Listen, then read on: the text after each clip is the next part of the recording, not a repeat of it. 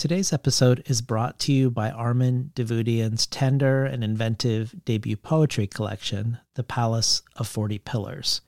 Called Brilliant and Heartfelt by Richie Hofmann, these poems tell the story of a self estranged from the world around him as a gay adolescent, an Armenian in Iran, and an immigrant in America. Through formal invention and a masterful attention to rhyme and meter, Davoudian recreates, with his art, a home for his speaker who is unable to return to it in life. The Palace of 40 Pillars is out on March 19th from Tin House and available for pre order now. About eight years ago now, Jesse Ball, a recent guest on the show at the time and one of my favorite interviews, at a time when I was trying to puzzle out how to address rising costs of doing the show with its increasing audience. Out of the blue, he sent me three boxes of an out of print, co written book of his, Vera and Linus, that was published by a small Icelandic press. And it was really this, Vera and Linus, the main thing that I offered to entice listeners to be supporters for many years. And looking back, this gesture may be the reason in many ways that I'm still here, that the show kept going and keeps going. This was followed by some other out of the blue gestures, most notably Tin House adopting the show and offering their own books to listeners, and the Dorothy Project, when I talked to Karen Bailyn and Cristina Rivera Garza back to back, offering a largesse of their back catalog. But probably nothing feels as monumental, not since Jesse's first gesture, of today's guest, Anne de Marcken's gift to the show. She runs the amazing press The Third Thing, which shares a lot in common with Between the Covers, namely that it focuses on the interdisciplinary works that bring together different genres or blur the boundaries between them or that refuse to sit neatly within any of them.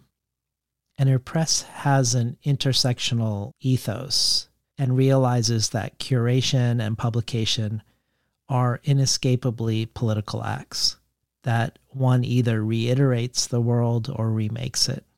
On top of that, with Anne's longtime love of the materiality of books, these books as objects to hold and behold, every detail of them, they're improbably beautiful so, to cut to the chase, Anne sent me a monumental box of the Third Thing books to offer to future supporters.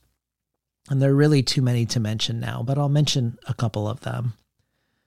There's one that's two books in one, with work by Paul Hlava Ceballos and Quenton Baker, that includes commentary by Christina Sharpe and artwork by Torkwase Dyson. There's a lyric noir fugitive assemblage by writer, attorney, and evolutionary biologist Jennifer Calkins. And the 100th anniversary critical edition of Jean Toomer's Cane, which comes with an oracular deck with prompts and images and calls to respond from black thinkers and makers, from M. NourbeSe Philip to Alexis Pauline Gumbs. So for sure, check out the third thing as well as the Patreon page, where you can support the show and get yourself a book from them. And also contributes to the bonus audio archive, a morning reading full of birdsong from her front porch of her book before the one we discussed today, The Accident, an Account. The bonus audio archive is another possible benefit of joining the Between the Covers community as a listener supporter. You can find out about all of this and much more at patreon.com slash between the covers.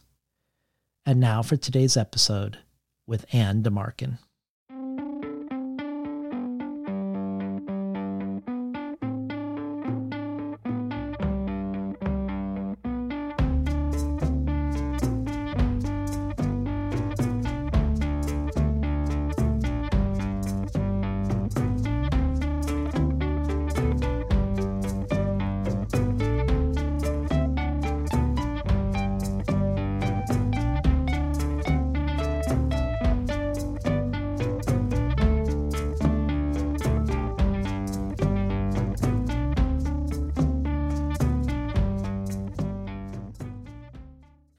Good morning and welcome to Between the Covers. I'm David Naimon, your host. Today's guest is writer, interdisciplinary artist, editor, and publisher Anne de Marcken. DeMarkin has a BA with a focus on experimental media from Evergreen State College and an MFA in creative writing from the Vermont College of Fine Arts.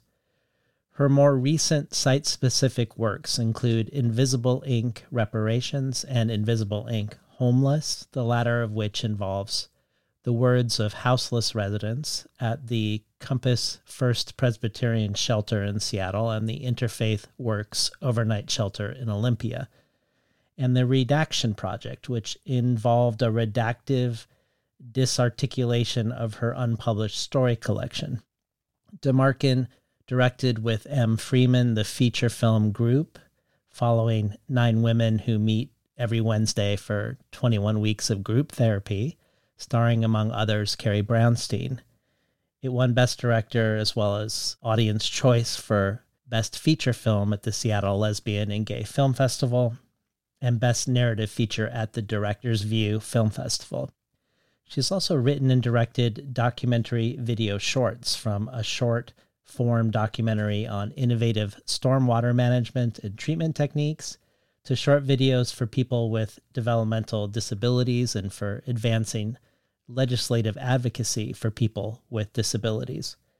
de Marcken is also the founder, editor, and publisher of The Third Thing, a press that produces books that foreground the interdisciplinary and the intersectional in terms of form, content, and perspective.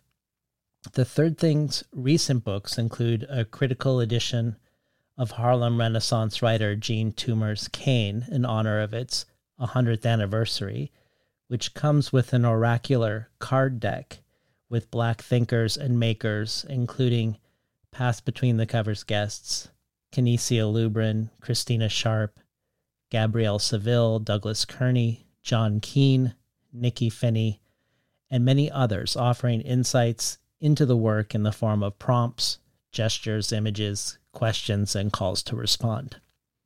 Anne de Marcken has taught writing, moving image media, and narrative studies at Evergreen State College and has served as visiting artist in the MFA in Interdisciplinary Arts program at Goddard College.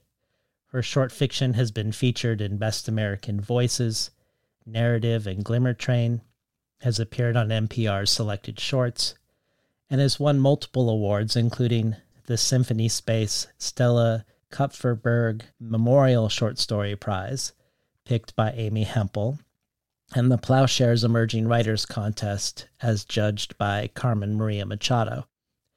She's the author of the uncategorizable book, The Accident An Account, described by the publisher as a fragmentary lyric thing, not a story, not a record, an account provisional and subject to revision.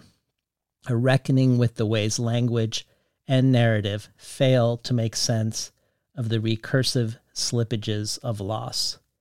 Ander Monson says of the accident This book haunted me, moving me back and forth between image and text, between page and screen, via QR code and fragment, I was reminded of the ghostly effect I get from looking at stereograms.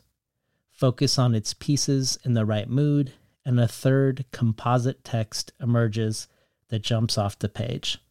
The accident was an uneasy and pleasurable reading experience that remained bright in my mind well after putting it down. And Vi Khi Nao adds crepuscular and gradual, minimal and tender, the words and photographic poems in Anne de Marcken's The Accident are filled with measured, continuous, indestructible longing. She has a quiet way of making you surrender ecologically and aesthetically through her account's transient, fugitive beauty and explicit interlacing, dormant fragility.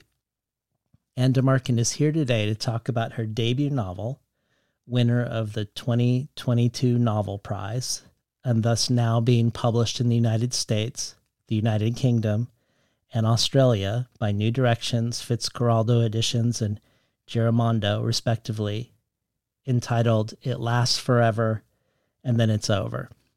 Sabrina Orah Mark says, Anne de Marcken must write in a charmed ink that first erases the line between the living and the dead, and then, with prose as elegant as it is spooked, tells the story of what lies underneath. I have never read anything like this brilliant debut.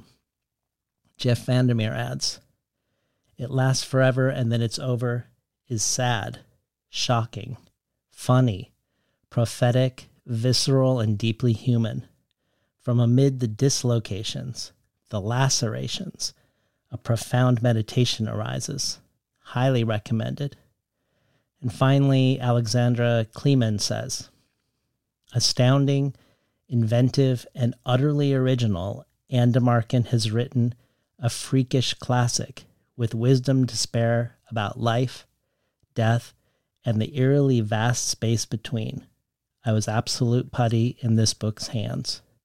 Welcome to Between the Covers Anne de Marcken. Thank you, David. Thank you. So we've corresponded intermittently over the years, sometimes about an author you're publishing, sometimes me reaching out to you. For example, when I talked to Christina Sharpe and I wanted to include two of the books that the third thing published that included her writing and her photography. But we had one span of intense correspondence, which was during the two months between you being announced for the shortlist for the Novel Prize and actually winning it. You were trying not to get your hopes up, and yet you were compulsively checking your email. And I was suggesting that there was already a victory of sorts in being shortlisted, and that you would be able to mention this in your cover letters to publishers or agents. But as we spoke more, and as I prepared for today later on, I realized that my sentiment was definitely cold comfort in your case over the years, instead of submitting mainly through open submission periods, you often entered your stories and your book manuscript into contests, thinking that it might grab attention to agents and otherwise. But looking over the past two decades, the number of close calls, the number of times you were a finalist and not a winner is actually remarkable. Uh, of course, in that span of time, you did win things too, but here you were shortlisted yet again. And even this new novel was a finalist for the Zank Fiction Prize before winning the Novel Prize. And similarly, over that time period, you have both experienced the silences of querying agents and been involved in what you describe as lengthy and emotionally expensive conversations with agents who love your project, but eventually pass because it's too weird with you describing your situation to me as a self styled, years long, unagented slog. I mention this because, as a writer and publisher yourself, I know you are also keenly aware of and interested in the process of not only writing, but also bookmaking and helping writing find readers. I'm also interested because when you said to me about this umpteenth indeterminate waiting period for you, quote, the whole strange gap between writing and publishing is a great place to encounter and question ideas of yourself. I think a lot of listeners who are art makers can probably relate, but mainly I bring it up because you're now living my dream. New Directions and Fitzcarraldo being my Polestar presses when I think of my own work, and to be corresponding with you as you win and witnessing all that has happened since, not just New Directions and Fitzcarraldo and Giramondo, but getting to choose between two of your dream agents, being picked up by Gallimard in France, the publishers of Proust, Camus, Duras, and more. This isn't a question, but a long winded congratulations, because it's really been an incredible joy to watch you being strapped to a rocket like this. Thank you for reflecting on the past year and for being with me throughout it. It's it's nice to hear it referred to as a as a rocket ride, and sometimes the space has felt more real than the rocket. It it does continue to be I guess, comfortingly, an indeterminate process. There are a lot of things to do, especially right now. I'm in the process right now of scheduling and planning events, readings, and conversations with people about the book. And so there are lots of practical things to take care of, but that's kind of just the littlest bit of this experience and the most comfortable for me as a producer. I can, you know, make lists and check things off, but there have been a lot of listless, listless days. well, this sudden way in which you've found an immense readership in multiple languages on multiple continents all at once makes me think of the epigraph to your new book by Judith Butler. Quote, without you, that indefinite, promiscuous, and expansive pronoun, we are wrecked and we fall. Thinking of that you, I wonder if you have a philosophy or some thoughts about the reader in relationship to the writing, whether you're writing in this book in particular is addressed to a you. I know the book is literally addressed to a you, but more generally, a you, specific or vague, particular or imaginary. And do you see the reader as as completing the work in some way? I think of Percival Everett, who balks at questions at all about what his work means. For him, it's the reader who decides. The reader's role is to know and to determine that the reader the indefinite promiscuous reader, to borrow Butler's words, is the ultimate arbiter of meaning? I don't know that I would be, I don't know if I could abandon entirely my sense or my attachment to my work's meaning. Maybe at least in this book, it felt very guided by by a particular inquiry, a line of questioning, and the pursuit of a feeling. It was an effort to sustain a very particular to this project feeling. And I would hope that that is communicated with some similarity to the feeling that I had. And yet I definitely relate to that, to that idea of the reader and write so much with the idea that it's the a collaboration with the reader. And more than anything, to leave room for the reader to not fill up every space, every imaginary space with what I'm seeing, but rather to provide maybe just enough to lead, just enough to open a space, not to fill up a space, but rather to describe a space that then the reader occupies, the reader fills very much in the way that Roland Barthes talks about in The Pleasure of the Text, in that he coyly describes it as cruising for a reader, that you that you show up there on the off chance that you'll meet somebody for who knows what. Mm. Or we oh. know exactly what. I love that. Yeah.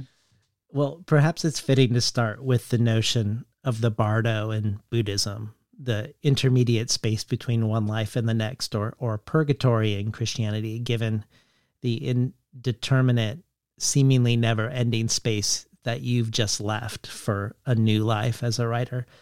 I thought of the Bardo reading this book and also of a Japanese film called Afterlife. Uh, not because your book and the film share similar plots. In the in the film, every Monday, a group of recently deceased people check in at a lodge and they meet with social workers who ask them to go back over their lives and choose only one memory to take with them into the afterlife. And they have a couple days to figure this out with the help of the social workers. The one thing that they will remember for eternity. Your book has no obvious common points with this plot, but it kind of shares a, a kindred setting this decrepit hotel where your characters meet reminds me of the lodge. And then being in this not life, not death, and somehow both states also reminds me of this. I'd love for you to maybe more fully paint the setting of your book, which also seems post apocalyptic in a real world way, but has lines like maybe there's a time between end and beginning that is like the time between beginning and end, a time that is to middle as beginning is to end. Maybe this is that time, middle, but without the hope of resolution. So paint the setting a little more fully for us, but also talk about how you see this setting metaphysically in relation to other indeterminate spaces like the bardo if if you do at all see it in relationship to any of these other well-known indeterminate spaces? I see very much real places that are familiar to me. At a certain point or for a long time writing the book i thought of it and even talked about it as a memoir and the book in some ways remains very much a memoir though entirely fabricated. But the setting the settings are familiar to me. It's here in the pacific northwest between olympia and the long beach peninsula pretty much those miles many of them stretched along real roads. The hotel is a hotel that i know. The golf course is a golf course that I know, but not. So landmarks and places are are real landmarks and places to me. So in that way, the setting is like the book, not figurative. And like the book, all of these real places do in some way exist not only now, they exist all the time. They exist in a future that feels like it hovers just out of sight or or just barely within sight. Like I can just just begin to see that future and it looks a lot like now. So there's the real place of it. And then there is a sort of conceptual place or a set of conceptual places that contain the book. It's structured in three parts seven parts and broken into, into three larger parts or grouped into three parts. There are three illustrations in the book that I had pinned to my wall while I was working on the book that I drew as descriptions for myself of the book shape. And one is this sort of messy axonometric cube with built of other cubes that are sort of wrongly attached and stacked together so that you're kind of looking through the grid. And that's how I thought of the hotel as this sort of shambly network of broken lines and cubes that the characters sort of move between and are lost in and contained by. The second part of the book breaks into a dashed line. The dashed line is actually drawn across a folded piece of paper that I unfolded to make the dash.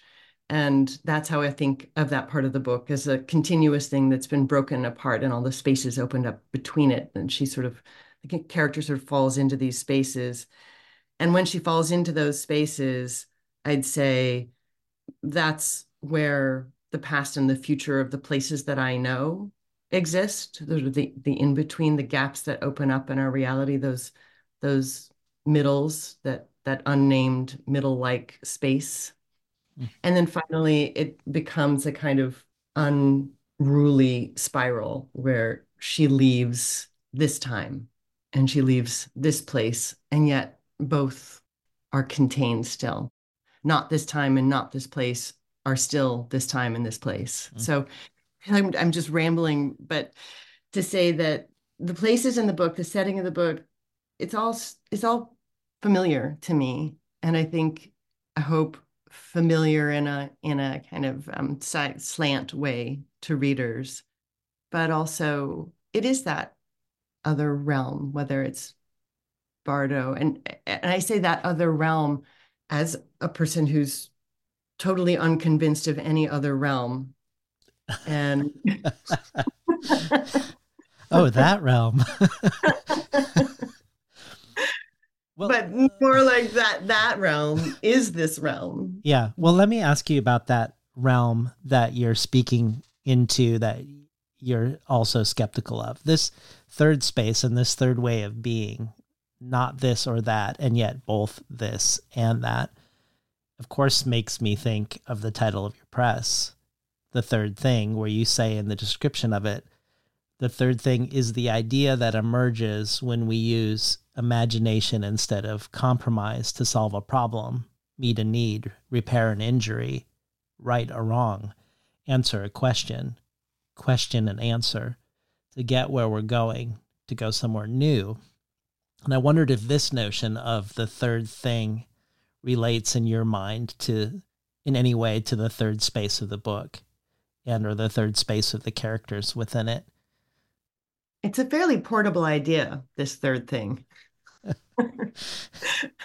Actually, it came from my marriage. It came from the time that my spouse and I were were building a house, uh, a little house that was so little that there were not very many decisions and every single one of them felt very important because it was going to determine so much of how we were able to to move and what we could contain in this very small space and we didn't want for any of the things in that house to be a compromise. We didn't want to say well you can have your your tile if i can have my you know whatever it was countertop or we wanted every single thing to be exactly the best like the thing we wanted most. And so that we decided that we would come up with a third thing whenever we were at an impasse and that the third thing that we arrived at would be better than than either of the things that we had come up with on our own. So already we've taken it from something very practical and domestic to something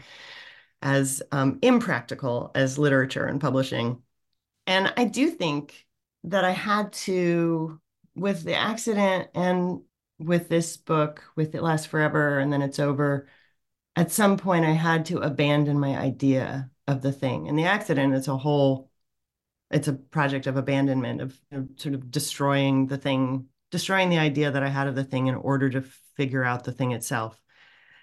And this novel too required me to let go of uh, any number of times, but there was there had to be some moment when I felt it, when I felt like, oh, I've I've let go of it. Now I'm not I'm not reaching for the idea of the thing. I'm I'm reaching now for the the thing that I feel, the thing that it is, some undescribed, not previously read thing.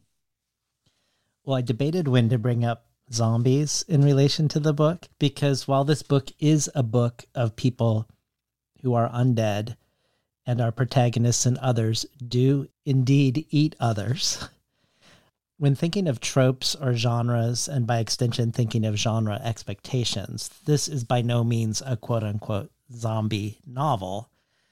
The comparisons to Beckett, I think, more accurately capture one aspect at least the philosophical gallows humor and the pressure placed on a pared down language to carry it. But it also is a novel that is a journey, one that feels far more interior and metaphysical than one might expect from a zombie book. But let's spend a moment with the way you employ undeadness as a third thing. There are great lines throughout, like, to be undead is to be superfluous and perpetual, or only the undead can truly understand the meaning of life. And you're undead in this book they can dream. They have interior lives and dream lives. Talk to us a little more about undeadness or how undeadness functions in your world. It took me a long time to realize that zombies are undead. to say. I spent a, I spent a fair amount of time trying to understand zombies, and actually, the book began after I overcame my I don't know, my superior attitude about zombies. I was teaching at the time, I was teaching undergraduates and graduates, but the undergraduate students were especially preoccupied with zombies at that time. And um, maybe they are still. I don't know. It was Harry Potter and zombies when I was teaching. And it, I was just sort of, I, I don't know, I was bored by it or something about it. And, and then something fortunately shifted in me and I became as interested as I should have been. Just interested because they were interested, but also interested because they were interested. You know, monsters are reflections of us at any given time. And the fact that zombies were so popular it's it said something that I wanted to look at. And so I had not really done my zombie homework. I had not kept up with with zombies over the years. Uh, so I did a bit.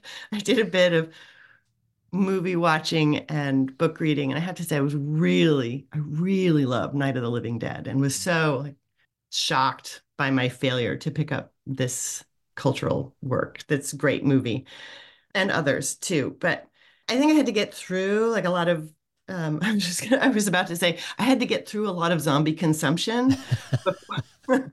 so you were eat, you were eating people for research. I was I was eating a lot of zombies, not not tasty. Um, and uh, before I could start to think about what they were, and I, and also going back farther to to zombies UMBIs, that sort of African zombie, and that was really helpful when I started to look at zombies and zombies next to each other and what is now considered monstrous in popular culture, but was previously something of great uh, value and a source of knowledge and connection. That helped me get to the realization that they are in this space between life and death, that they are a, a bridge or not a bridge, an air gap or something, something that we have to transit. They are a way, they are themselves a transit, a transiting. And that there is something available to the undead that isn't available to the living. And I'm guessing not available to the dead. So this character started to be so liberated for me. All all of the undead in the book became so much more interesting and funny and um, ridiculous, and there was the potential for a, a sort of variety in them and their experiences and their the way they perform this undead experience of theirs very much the way we perform our experience of life but they had all of these absurdities available to them that we we don't really have in life. Well years ago for your artists trust grant and fellowship you described your current projects at the time as including a short story collection called afterlife about how life reconstitutes in the aftermath of death which i believe is the collection you redact i'm guessing in your redaction project and a novel called zombie journal and I wondered if either of these are manifesting in what we're holding today. This is the zombie journal. This is the zombie journal. The zombie journal. Yeah. Okay. Yeah. Well, when I talked to Adania Shibli for the show about her book Minor Detail, when I discovered that that 105 page book took 12 years to write, I wasn't surprised. It seemed so perfectly distilled and so attuned to the limits of language and its relation to silence. And it's one of, if not the highlight novel for me of the last decade. And I think at least partly because of this. And I feel like your book of a similar length shares this distilled quality and this sense of the time that has passed in making the distillation I was underlining so much of it. It felt like I was at some point underlining the whole book. It's a totally different project from Shibli's in almost every way, other than this. Your book is wonderfully and unabashedly philosophical and intellectual, and yet always tethered to the heart and to the body.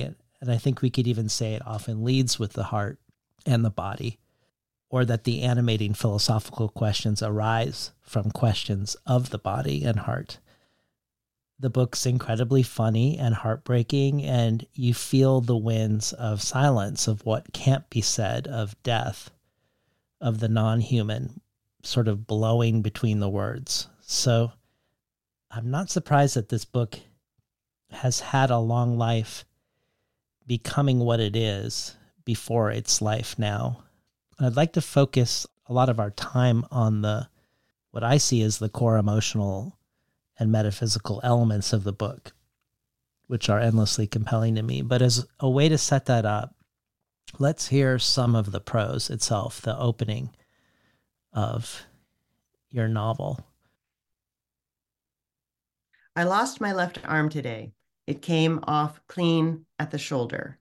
Janice, too, picked it up and brought it back to the hotel. I would have thought it would affect my balance more than it has. It is like getting a haircut, the air moving differently around the remaining parts of me. Also, by turns, a sense of newness and lessness. Free me, undead me, don't look at me. Isn't it strange that I never knew a single living Janice and now I know three? I stay in bed all day. If I lie on my right side, I can keep the arm balanced as if it were still part of me. Or I can pretend it is your arm and that you are in bed with me. I think about how we used to take a blanket into the dunes and wrap up together, wake with sand in our hair and in the corners of our eyes. Sound of the ocean, big as the sky. I miss sleep. I miss you. Mitchum says I'm in denial, that I am depressed because I am indulging in a sense of loss instead of wonder.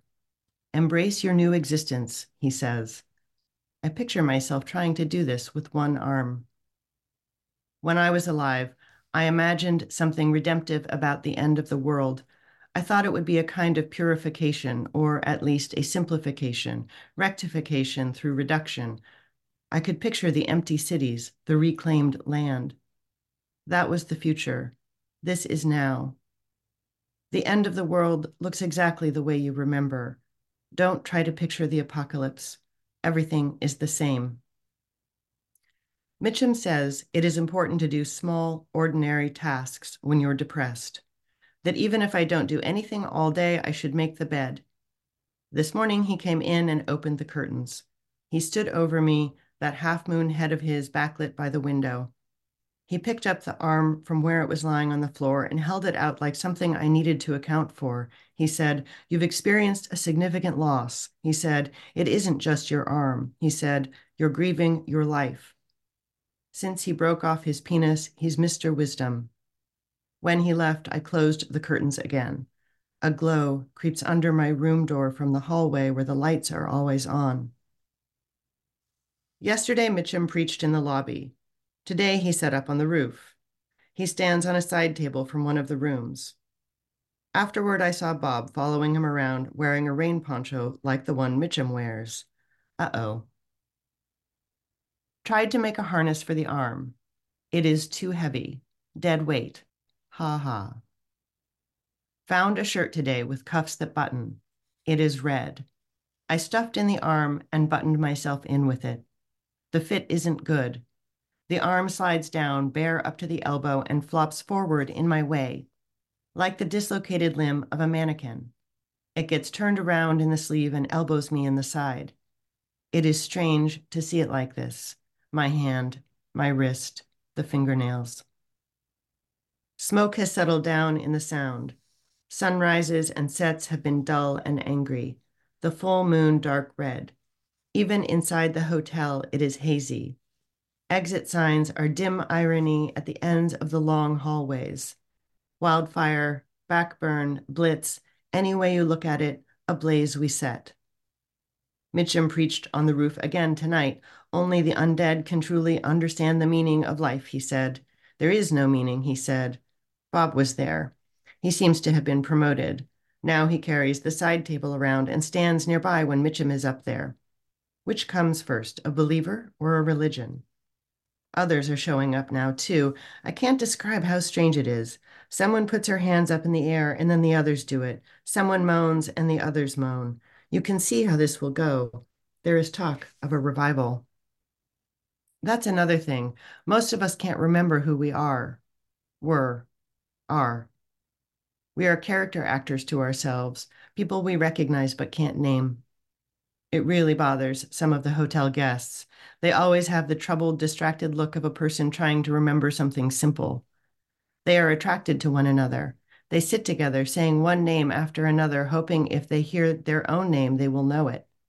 They write names on the walls, in the elevator, on the air exchange unit, on the roof, in the dust, the dust, the dust, the covers everything. You can take a name for yourself, You can leave one for someone else.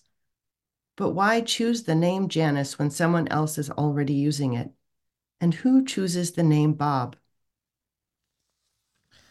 Been listening to Anne de Marcken read from It Lasts Forever and Then It's Over.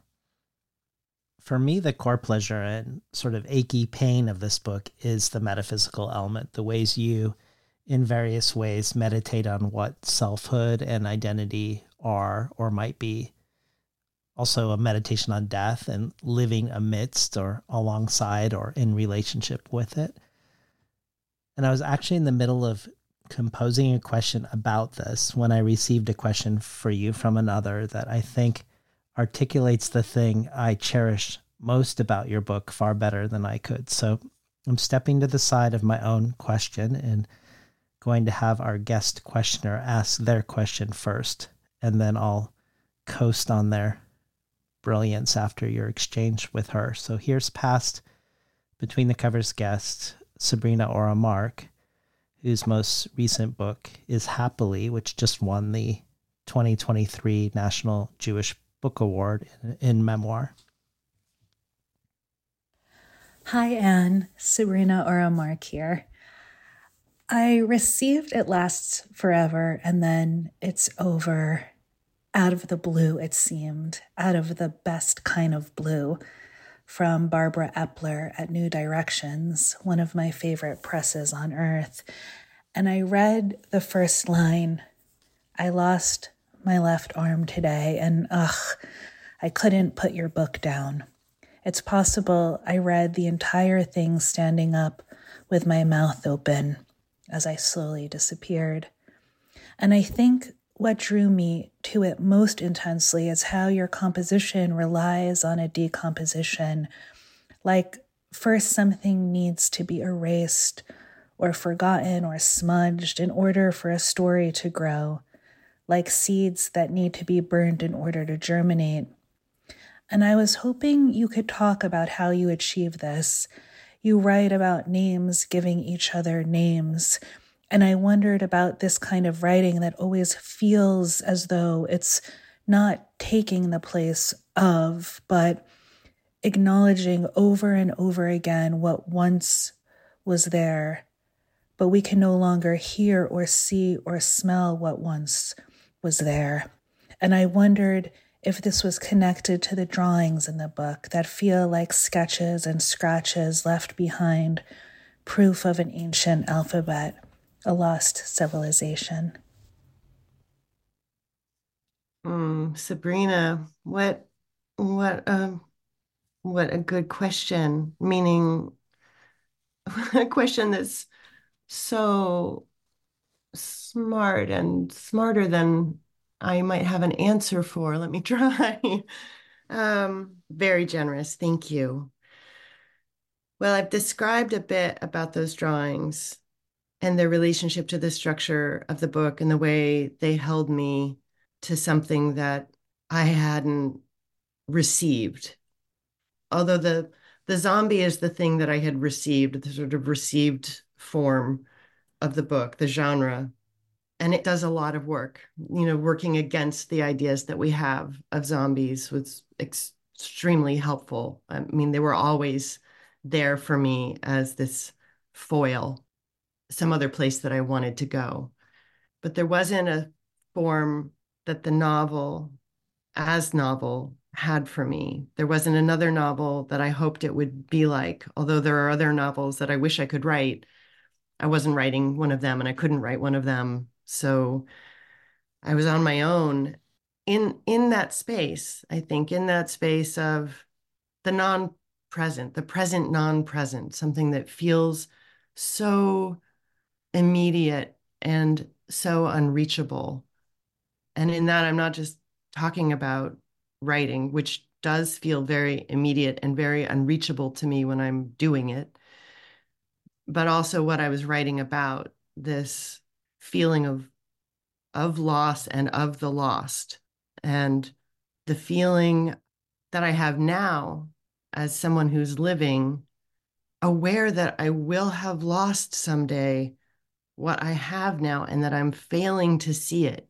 I'm failing to notice the summer day. I'm failing to notice the cold. I'm failing to notice the person I love most.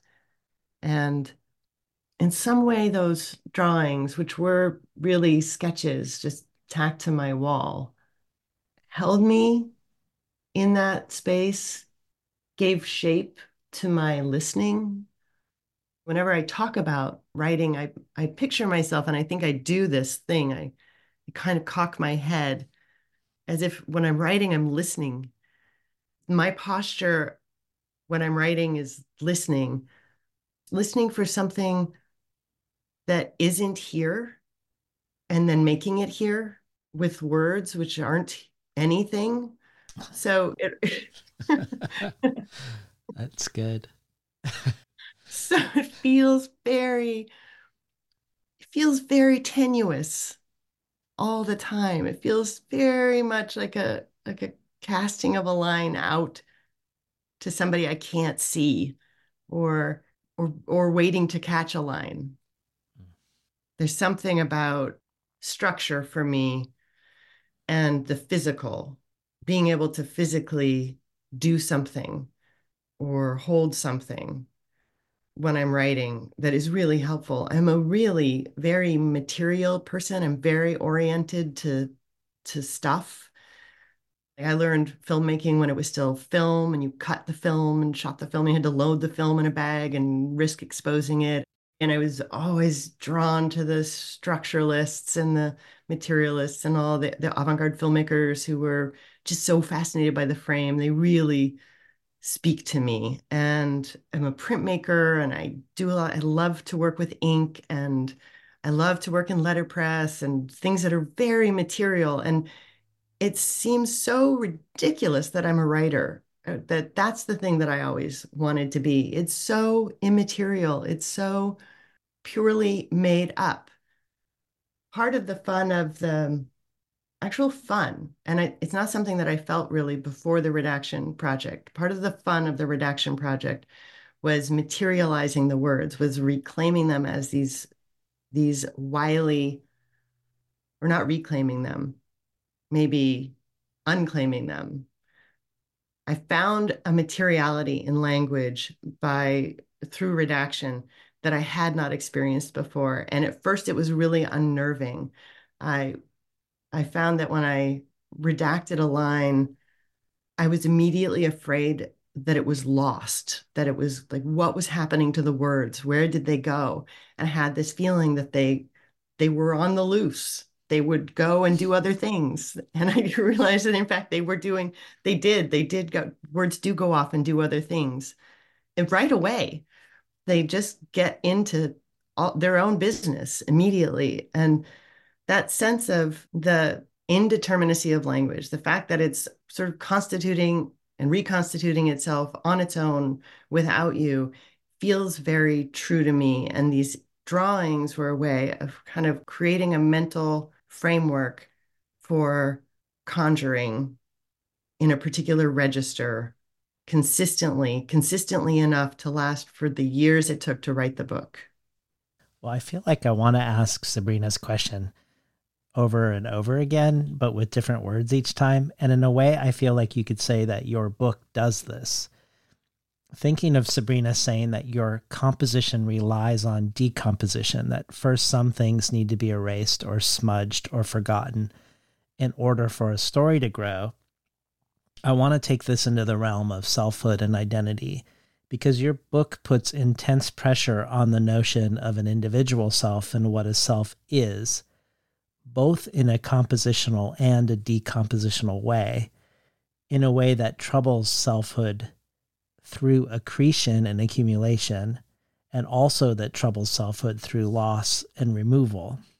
And I wanted to start with the loss, as Sabrina does, even though I wonder if they really exist in a sequence, as she suggests, of first loss in order for something to grow, or if they are constantly superimposed and contradictory, as your book is very comfortably dwelling in a place that's unresolvable a place of not knowing.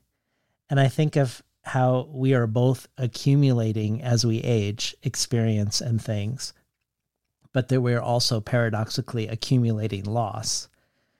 Even just in the short passage you read, the main character has lost an arm, and all the characters have lost their relationship to their own names. And which is a bigger loss, I wonder? But both call into question how much can we lose and still be ourselves, whatever that means.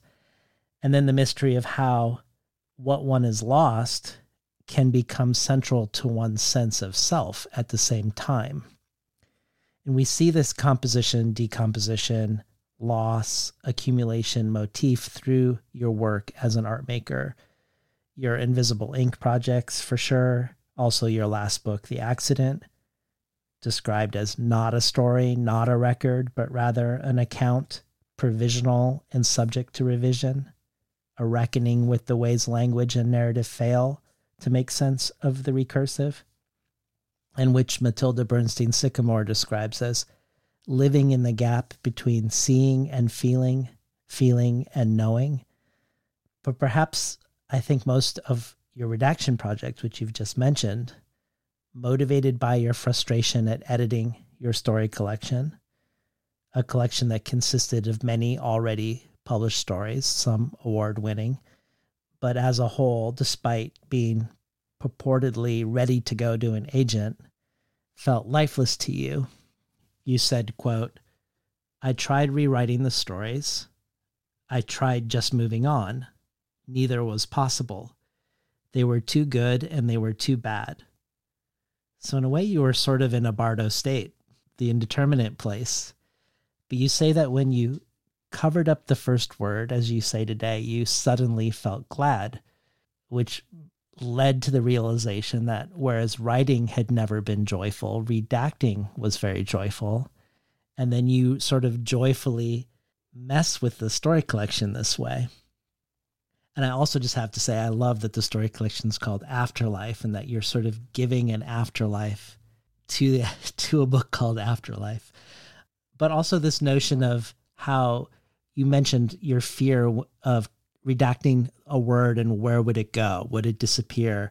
And your discussion in talking about the redaction project, that you eventually come to this realization that the redactions are, are coverings and that the coverings themselves become compositional tools where the blacked out words become presences, not just absences.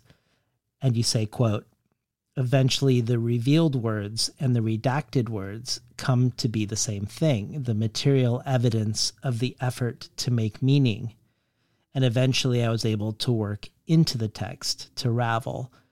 I was just curious if you see, or how you see, if you do, the ways the redaction project is living in the work of this novel it's another way of asking Sabrina's question, but maybe moving the focus from the drawings to the text. So you, you answered her around the drawings. And I wondered if this notion of covering and or erasing of accumulation and loss, how you see that project that you did with your own work into something else is related to what's going on in, in this book. The ongoing project of loss is not one that I really undertook intentionally. It does seem to accumulate. Loss does seem to accumulate. I'm thinking about how I realized and and may have written somewhere about the difference between deleting text from those stories that I was working and reworking and redacting the text, you described the moment that I realized that I that I was just as interested in the the redaction as a compositional unit equal to the words. There was also this realization of how by leaving the redacted lines in place, the sense of narrative stayed in place. If I had just eliminated the redacted words and compressed the remaining words, which I experimented with in various places, there was no sense of event, no sense of time, no sense of story. But even though with the redactions in place, any story is pretty incoherent. There's story, there's a sense of movement, and there's this kind of headlong feeling through the text. It draws you forward because the line has this power, the a line of words, even when they're covered up, has this power to move you forward. And there was a some, I don't know, there's some moment where a certain amount of redacted text starts feeling object like rather than narrative like and I'm, I'm not sure what the tipping point is what the balance of of word revealed word to redacted word is before it becomes a sort of block this visual block. But it's a lot. You have to redact a lot of text before you stop trying to read it. Mm-hmm. And and that effort to read the fact that i'm acting like i'm reading while looking at these blacked out lines, that feels like something that's happening for this character in It Lasts Forever and Then It's Over. It feels like she's reading something she can't see. All of the things that she doesn't remember are, I'll just try this out. Maybe they're redacted by the things she does remember. A lot of the, the characters have these sort of obsessively revisited memories and they're almost synecdoches for the for their lives but they they have more meaning than they ought to. And then also her movement through space feels akin to that redacted line that moves that moves you through story the story that you can't read. She's pressed to move. She's compelled to move. And something really changes for her when she stops moving when she stops running everything changes for her. So there is something about narrative movement and the impossibility, the illegibility of her own story to herself that feels akin to the redaction, the redacted text. Well, in in talking about your words that remain but covered, you've talked also about the ways Godard's jump cuts in his film Breathless are quote an indexical evidence of the missing shots and are radically reflexive indicators of the constructedness of conventional film and of narrative itself. And I feel like your book also calls attention to its constructedness by evoking what isn't said, I think. And I'd like to talk about the way not just decomposition, but composition and construction in your book also trouble identity. This has to do with what our main nameless protagonist puts inside her. And there's many things we could discuss with regards to what goes inside of this character and how that troubles a sense of self, not just the body parts that she loses and how much could you lose in that way and still be you, but also what you bring in. And I want to start with cannibalism, not because it's the main thing I want to focus on in this regard because there's this uncanny phenomenon happening on the show so far this year for some reason around cannibalism. We're talking now in February, you and I, the second month of the year, and already this is my third cannibalism conversation for 2024. With Mathias Énard, we talked about the corpse wine drinkers of Borneo, about the contradictory feelings we have around a dead loved one, wanting to preserve them and their memories, and yet a deep loathing and repulsion and fear around the body itself, and how this ritual moves toward the taboo instead of away and brings the opposing forces together. And then when I talked with Álvaro Enrigue about his book taking place during the encounter of Montezuma and Hernan Cortez, we look at the question of Aztec human sacrifice and ritualized cannibalism, how they were not remarked upon by the Spanish in a significant way until they wanted to justify destroying the culture. And in arguing for genocide, they wildly exaggerated their scope. But also the aside that Montaigne, who lived at the same time in Europe, and was encountering so called savages who were coming to Europe, hundreds of thousands, mostly as slaves, but not entirely. But after his encounter with some indigenous people from Brazil, after a performance by them, he compares their ritual cannibalism to the barbarities happening in Europe in his time, finding his own people's barbarism much more so than these people, who in a ritualized way were actually honoring the dead. But here we have our undead protagonists and others eating other people too, but not as part of an obvious cosmology, but rather in the more post apocalyptic scenario we think of most often with zombies. At a lecture you gave at Evergreen, you talk about how you grew up in Tahoe and that the chief myth there was that of the Donner Party, who were a group of pioneers who were trapped in the Sierra Nevadas one winter, where some of them resort to cannibalism, even killing two Native American guides for food. My childhood in Colorado was also weirdly engaged with the mythos of the cannibal, one cannibal, Alfred Packer, who was a prospector and wilderness guide, ultimately known as the Colorado Cannibal. And the student cafeteria of the University of Colorado Boulder, where I went to school, is called the Alfred G. Packer Memorial Grill, with the catchphrase, Have a friend for lunch. These cannibals are closer to the desperate hunger of the cannibals in your book than what we discussed in the conversations with Énard and Enrigue.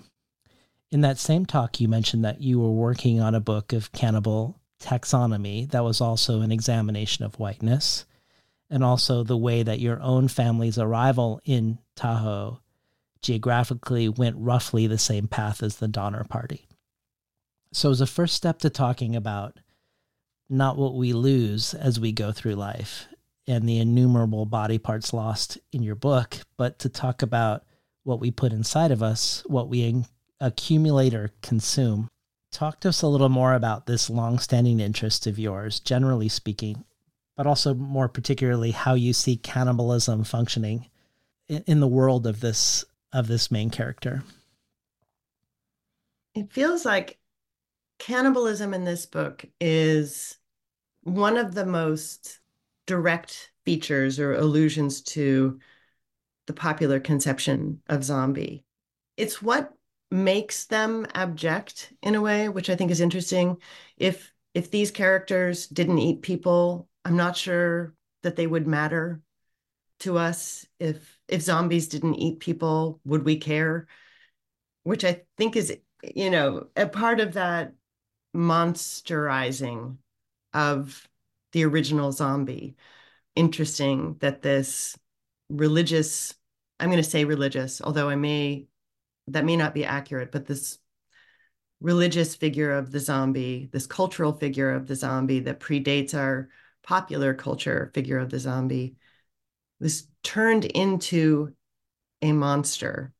So this black cultural figure is turned into a monster by Western contemporary imagination and made horrifying, not by its undeadness, but by its insatiable hunger, which arguably is the projection of this contemporary Western culture on that original figure, that it is our hunger, our insatiable hunger that we bring to that figure that makes it monstrous.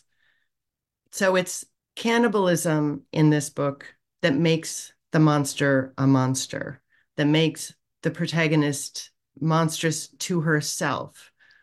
And also a kind of ridiculous figure to herself, a both horrifying and ridiculous figure. I discovered things about the literary presence of cannibalism in the book. The importance of horror to the story felt new to me. I hadn't reckoned with horror as so narratively compelling.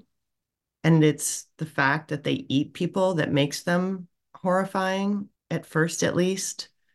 I think as the book continues, what I discovered were the sort of ramifications of that horror, were the ramifications of the can- cannibalism and what people, the positions it puts them in, the the desire to care for our loved ones when they would just as soon eat us becomes an important question and a different kind of horror. there are all kinds of analogies to make to cannibalism and popular culture. And I joke about some of them in the book. You know, we, used to be consumers and now we're just consumers. And there is this sort of taxonomy of cannibals or of zombies that I was working with. Like they're, you know, the people have definitely done more and better than I have in any number of Reddit threads about, you know, plague zombies and scientific experiment zombies and alien zombies, all the different kinds of ways that people turn into this um, monstrous version of themselves that hunger to eat other humans. But then the the taxonomy of cannibals that I allude to in this talk that I don't know where you found. um, that taxonomy of cannibals is really about cultural consumption, the cultural, con- specifically the con- cultural consumption by white women of women of color, specifically Black women and Black culture. And that's not really, that's not not in this book, but it's not what the book is about. I, yeah. I think anytime you talk about cannibalism, you you import a lot of interesting questions, but it they aren't necessarily taken up in this book in the way that the thing I'm working on now hopefully takes them up. I'm I'm very I'm very I'm deep into cannibals now. well, let me ask you just as a curiosity rather than it being specific to the book we're discussing. And this is going to come from my faulty memory from long ago near the beginning of the show. So over 10 years ago, I interviewed Colson Whitehead about his zombie novel. And I remember researching the origins of zombies then and the question or what I posed to him, I don't think it really, I don't remember it really going anywhere.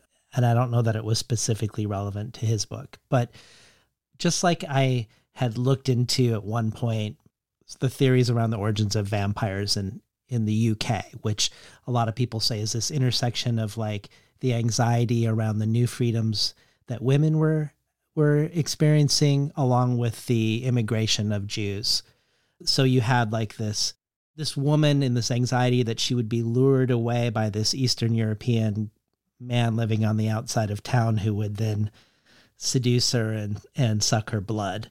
Um, weirdly so misogynistic and anti-Semitic. But I remember looking up the zombie, and you referenced zombies in Africa, but I was I remember, and I could I could be getting this wrong, but in Haiti, that and this was around the time I think of the occupation of Haiti by America in the early 20th century when a lot of the American imagination was captivated by voodoo and also a lot of writers were even going to Haiti. But that the zombie was perhaps an anxiety around the uprising of black people against the plantation owners and this idea of this sort of unindividuated you know, like they were supposed to be beasts of burden and they uprise. I don't have any idea if, if I'm if I'm even remembering it correctly, but have you, given that you're constantly um, unearthing stuff around this, does that ring anything, any bells for you? Well, it makes sense to me. One can imagine, one can imagine the anxiety provoked by the enslavement of people that those people would not want to be enslaved and that there would be a horrible price to pay for the horrible thing. The only text, so to speak, that I looked at related to Haiti and zombies in Haiti was Maya Deren's film. Yeah. Yeah. I love her. Yeah, I love her too. I love her too. And it is, as you would imagine, uh, not a perfect document or or quite a perfect document, a quite perfect encapsulation of the kind of um, anthropological creative investigation of a culture not your own. Um, same problems exist today. They were maybe less acknowledged at the time. Her use of film was extraordinary and imaginative and in a way that almost matches what she was documenting, even though there is this objectification happening. But she's so engaged as an artist in the making that there's that I don't know, there's a vibrational resonance between the footage, her her making of the footage and what she's capturing in that footage. And there is none of that anxiety in my recollection of watching her film about or her film footage about this, and she wasn't working alone, is that there was no anxiety. It was only interest in that voodooan concept of the kind of swinging door between the worlds, and that there were people who were physically embodying that moment of access from one realm to another. I think that's unusual. I think that that view of voodoo culture, of Haitian culture, then and now, is not is not typical of somebody coming from the outside and looking in. I think it's fraught with anxiety generally, and that that is that is the roots of that is a root of monster of the monstrosity of this figure. Mm. Now is so two dimensional the zombie, which was part of its great function for me, that it is so flat. It's such a trope. But I think it has a lot of importance. And I'm I'm I haven't listened to that interview with Colson Whitehead, and I did not read his zombie book. At a certain point, I just had to stop reading zombie. Actually, it was at a fairly early point that I stopped reading stopped reading zombie books. I thought, I, so I I will listen to that. I'd be interested to to hear what he says or doesn't say in response. Well, well, back then the interview I think is like twenty minutes long. So oh, well. it's it's a very different world when when I was doing those those early conversations. Well, my favorite part of the book has to do with the non-human, and particularly the non-human that our protagonist puts inside of herself. I feel like just like both loss and accumulation raise questions of selfhood in your book, also by extension, there's it feels like the book is asking how much of ourselves might simply be other. And I bring this up, I bring this thing up too often, but Ngugi wa Thiong'o says, which is more me, my arm or the air? You can cut off my arm and I am still entirely me, but if you cut off the air, I cease to be. Uh, and that's just paraphrased, but I think it's quite profound. It seems to me it speaks right to the heart of a, a mystery about who we are. On the flip side, thinking of accumulation, I think of Amitav Ghosh, who wonders if the very notion of a single species is a faulty notion, noting that the majority of the cells in our bodies are the cells of other creatures.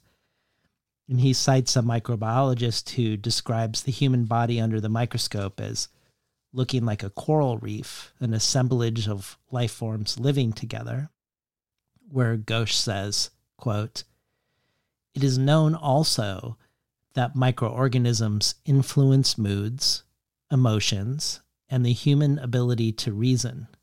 So if it is true that the human ability to speak and think can only be actualized in the presence of other species, can it really be said that these faculties belong exclusively to humans? So, in this spirit, we have a question for you from the writer, scientist, and environmental lawyer Jennifer Calkins, someone you've both collaborated with on durational performances, poetry, and visual art, and where you've even performed an erasure using one of her articles in a law journal on the Paris Climate Accord that you just published in Permafrost magazine. And lastly, Jennifer is someone who you've published at the third thing, her lyric noir fugitive assemblage. So here's Jennifer asking you a question about the non human. Hello, Anne. I'm really excited to be able to ask you to talk more about the more than human animals that the narrator has a relationship with in this absolutely wondrous book. And in particular, the birds. Now, as you know, I am very cranky about how birds are portrayed in texts. They are, are flattened and pinned to the page, used as symbols and the individual lives and worlds of these birds are usually erased or not present or subsumed to human considerations. And I don't feel that in your work, which of course is no surprise to me, given what I know about how you live your life in wonder and awe and relationship with more than human beings, non human animals, birds, and otherwise. I'm going to read one paragraph from, from the book because while part of what I want you to talk about is Crow and the Crows, which of course are a very central piece of the narrative. I also want you to touch on these other beings. And so on page 71 of my copy, you write a bird. A dapper scrub jay lands on my forehead and tilts its head so we are eye to eye. And in that meeting, a clue is conveyed that reveals a mystery that wasn't a mystery until there was the clue. Not the kind of mystery that can be solved, not a mystery of what happened or who did it or even why. This has all been known for so long, the kind of mystery that is a sacrament. When the jay pushes off into the air, it leaves on my skin the firm, live impression of its departure. Am so grateful to you for having written those two paragraphs. And I would love to hear you talk more about the feathered beings and the narrator's relationship to these beings throughout this text. Thank you, Jennifer.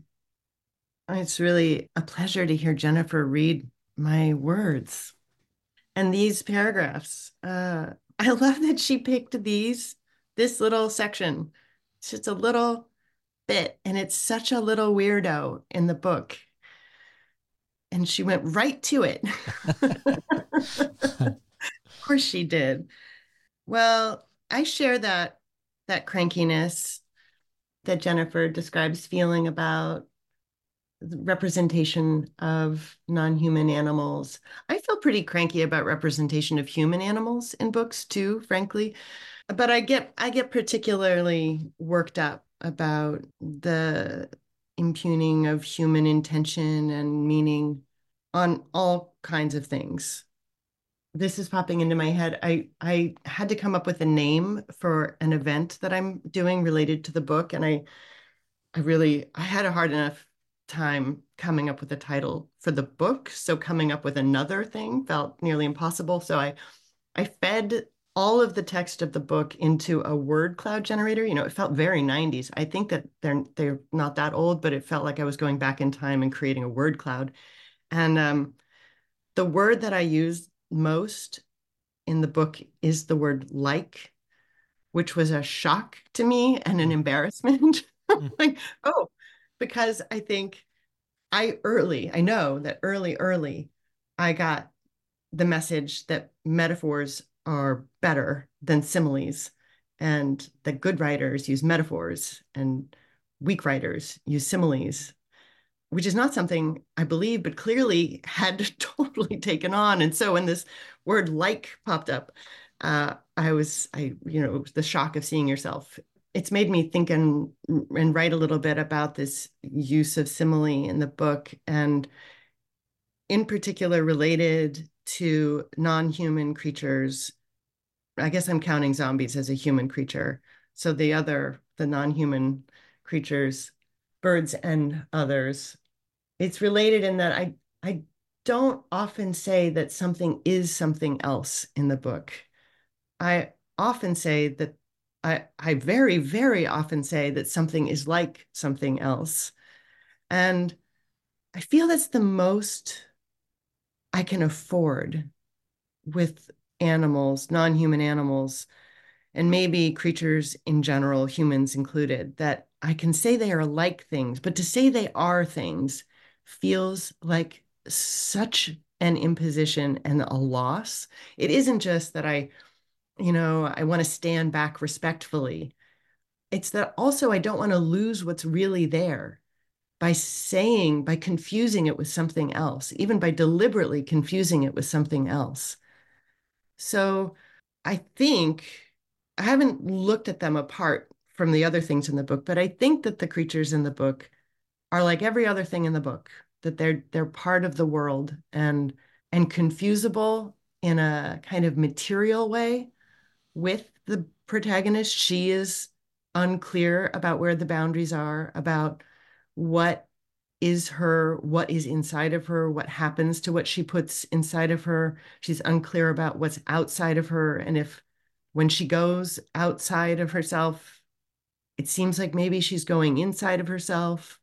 So while there are so many confused boundaries about selfhood, I hope that there are not confused boundaries about self and other in that way, and the sort of autonomy and agency, the sense of autonomy and agency of that jay, that it has this ability to to change her experience of her existence and yet have nothing to do with her, not be a projection.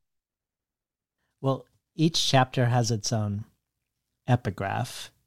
And I wonder if we could see these writers who are not you that begin each chapter as now part of what makes you you, maybe in a similar way to the way you describe being entirely unrelated and yet changing one's existence. Everyone from Hélène Cixous to Dionne Brand to Toni Morrison.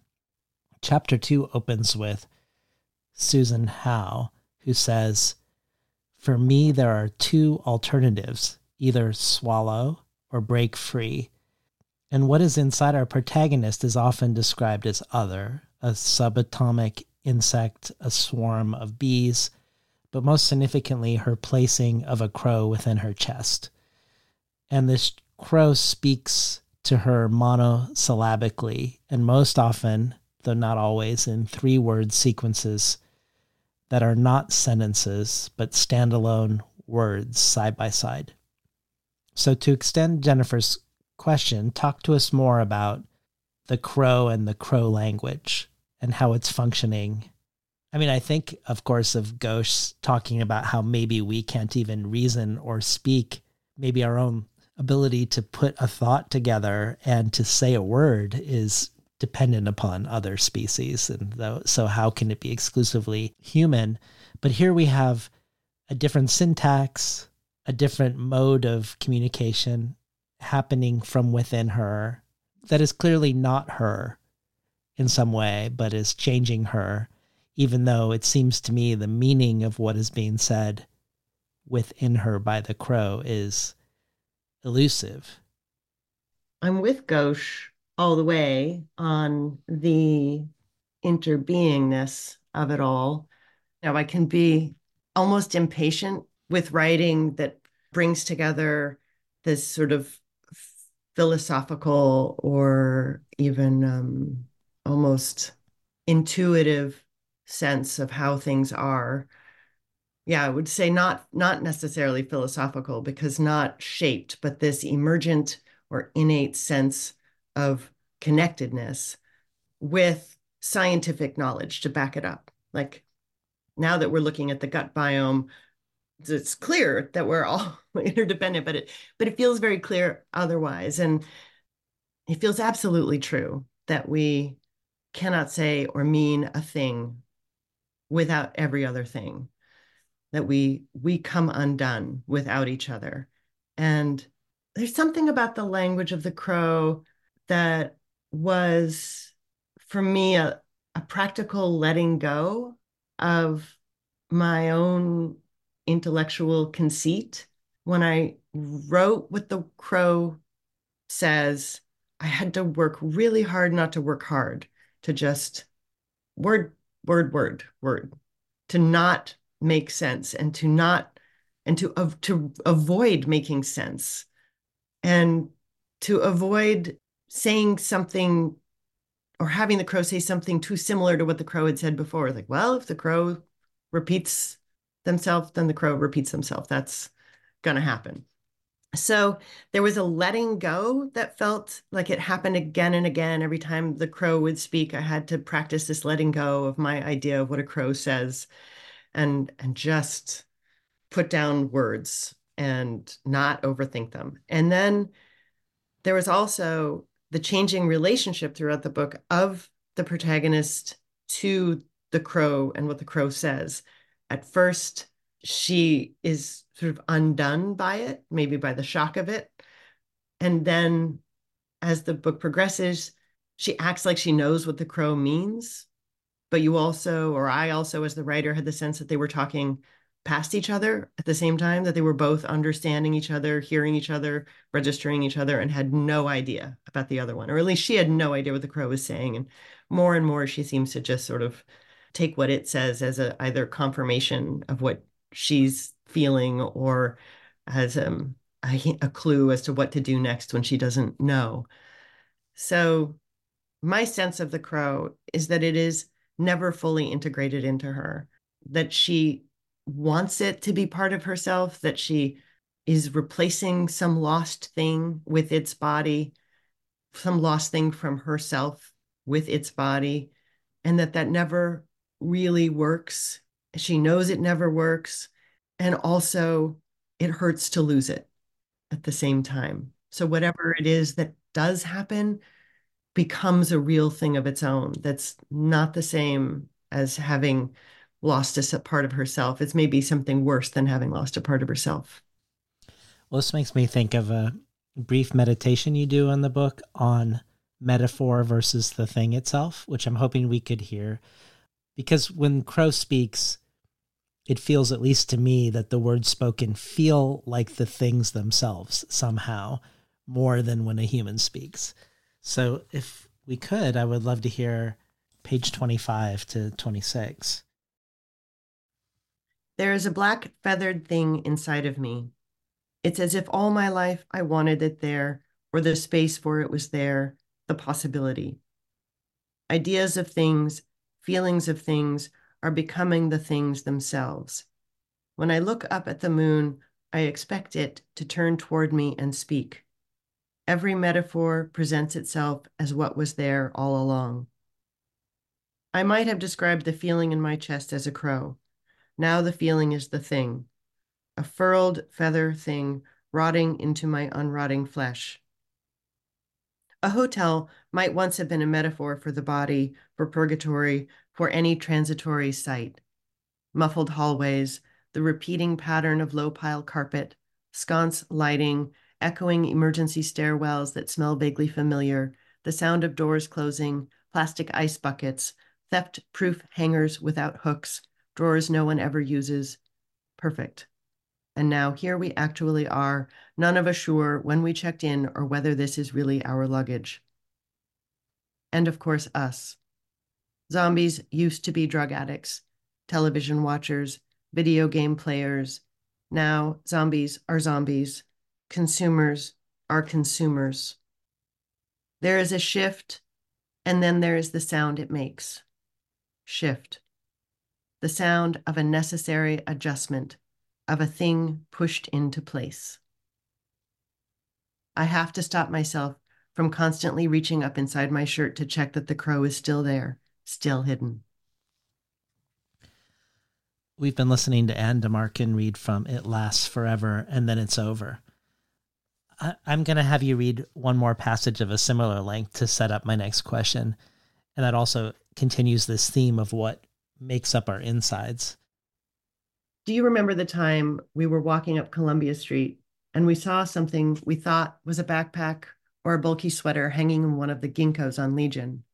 It was dark and bunched up in the crotch of the tree. We were about a block away. As we got closer, something seemed wrong about it. We were probably within 20 feet when we could tell it was alive, maybe three yards, and we somehow knew it was a swarm of bees even though neither of us had ever seen a swarm of bees. We knew it before we could see the bees themselves. It was solid and liquid and crawling and black and shimmering. It was the body of one thing made out of the bodies of other things, one animal made out of other animals. It was a shimmering black octopus made of bees, dripping bees. It kept reshaping itself into a new octopus, bulbous head and webbed body and tentacles. It was horrifying and beautiful. That's what is inside of me. Only instead of an octopus, it is hunger. Instead of bees, it is made of nothing. Hunger is an animal made of nothing. Mitchum is standing on his side table. His eyes are closed. His voice sounds tired. He says, Nothing can be more clear than the fact that nothing is real. Nothing is real. Nothing is real. So before I ask my question, do you want to say anything about Mitchum? I love Mitchum, who is the main man in the story, who always has an opinion to share and always seems to operate in the declarative mode, sort of like a fortune cookie. There's a dryness to him. There's he's the source of I think a lot of the humor and sort of uh, counterforce that the, our main character pushes against to test their own feelings.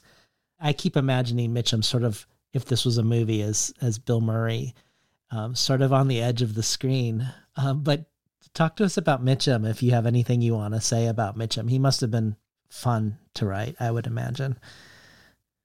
He's so easy to write. I'm sorry to say that Mitchum was right there for me. Mitchum came early. Um, he he arrives early in the book, and he arrived early in the process of writing the book. And I don't know. There just seemed like there's always a Mitchum. There's always somebody ready to volunteer to lead the cult. You know? Yeah. It's interesting to think how he changes depending on how you cast him. His Mitchum, played by Bill Murray, is like wholly different than Mitchum, played by you know I don't know Anthony Hopkins or definitely a white man though. Yeah, no, he has to be a, an older white man, I think. Yeah. Yeah. So, one of the debates our protagonist is having is around what the unresolvable ache they have inside them is. Is it hunger or is it grief?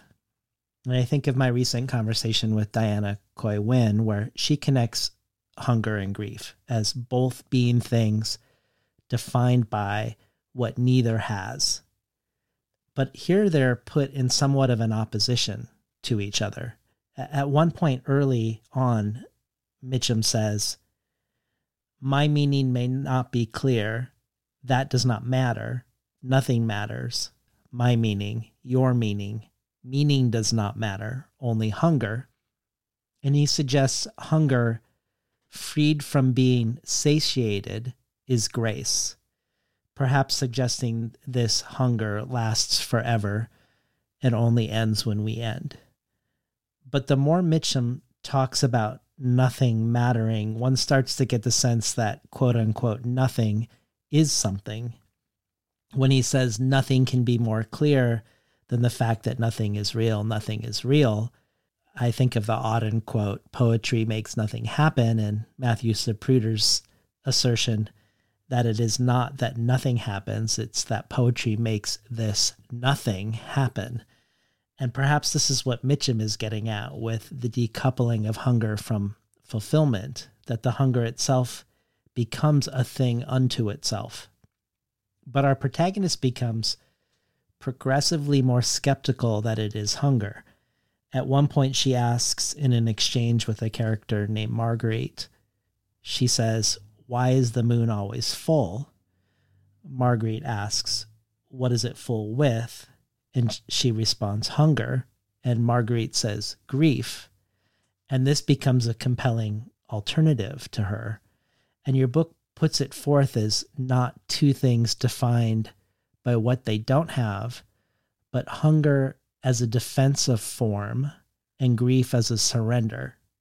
It feels like your book dances between this defensive form and surrender. I think of how Mary Ruefle describes her writing practice, how one part of the day she is dedicated to composing poems, and the other half of the day she's dedicated to erasure of poems, creating poems through the removal of words.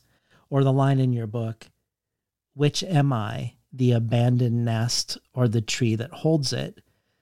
And I wondered if you wanted to share any thoughts, whether about this ache that lasts forever and how to name it, or about creating a form that isn't offended, or if any of this is related to the form of the book, or even the form of a person as as our as our character moves through this world. That's a big question, David. All right. I'm ready for the big answer. Oh. right. Brace yourself. Here we go. All right. Um, hmm. I was thinking about what is that hunger? Why is this undead creature hungry? Hunger being something that seems to only belong to the living, like only have use. So it had to be something else. The hunger had to be something else.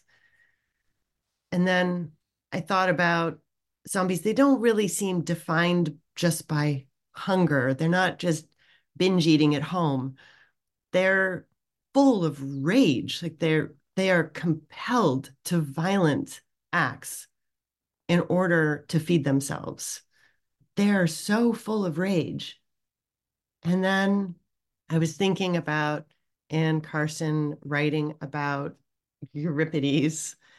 And in her preface to Grief Lessons, Anne Carson writes, Why does tragedy exist? Because you are full of rage. Why are you full of rage? Because you are full of grief. Ask a headhunter why he cuts off human heads. He'll say that rage impels him, and rage is born of grief. The act of severing and tossing away the victim's head enables him to throw away the anger of all his bereavements. Perhaps you think this does not apply to you. Yet you recall the day your wife, driving you to your mother's funeral, turned left instead of right at the intersection, and you had to scream at her so loud other drivers turned to look. When you tore off her head and threw it out the window, they nodded, changed gears, drove away. So their hunger in my mind became rage and thinking about what is that rage?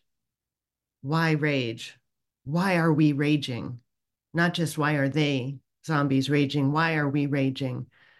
I think it's because we are grieving.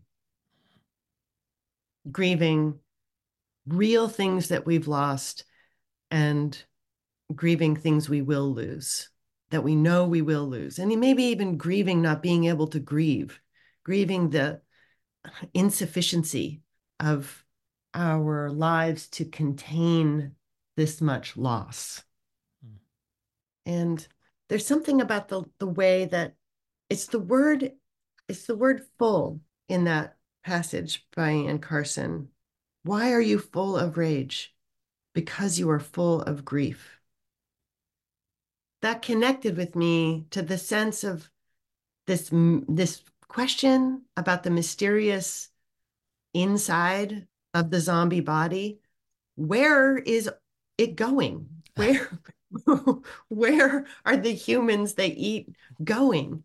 There's no process of them. There's no digesting them. They must just go into some terrible endless space. They are full of some emptiness. And and then i thought about it as grief.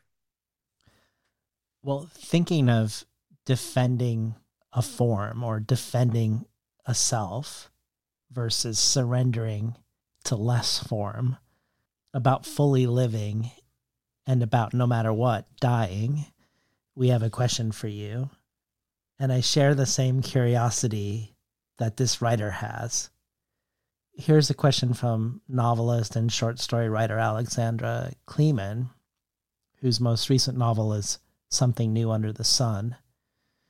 And as an aside, I'll say she's also a great profile writer, everyone from Rachel Weisz to Michelle Yeoh, and also one of past Between the Covers guest Jeff VanderMeer, who I'm not surprised also loves your book. And that profile's titled his novels of planetary devastation will make you want to survive, which I think is a fitting aura under which we're going to hear Alexandra ask her question.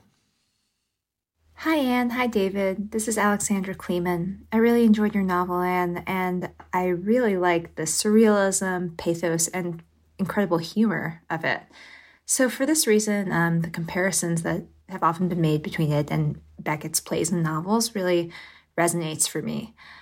Beckett is often considered pessimistic, and um, I'm wondering if you feel that you are that way, what your relationship to pessimism is in your life, and um, if you have any advice for the pessimists out there.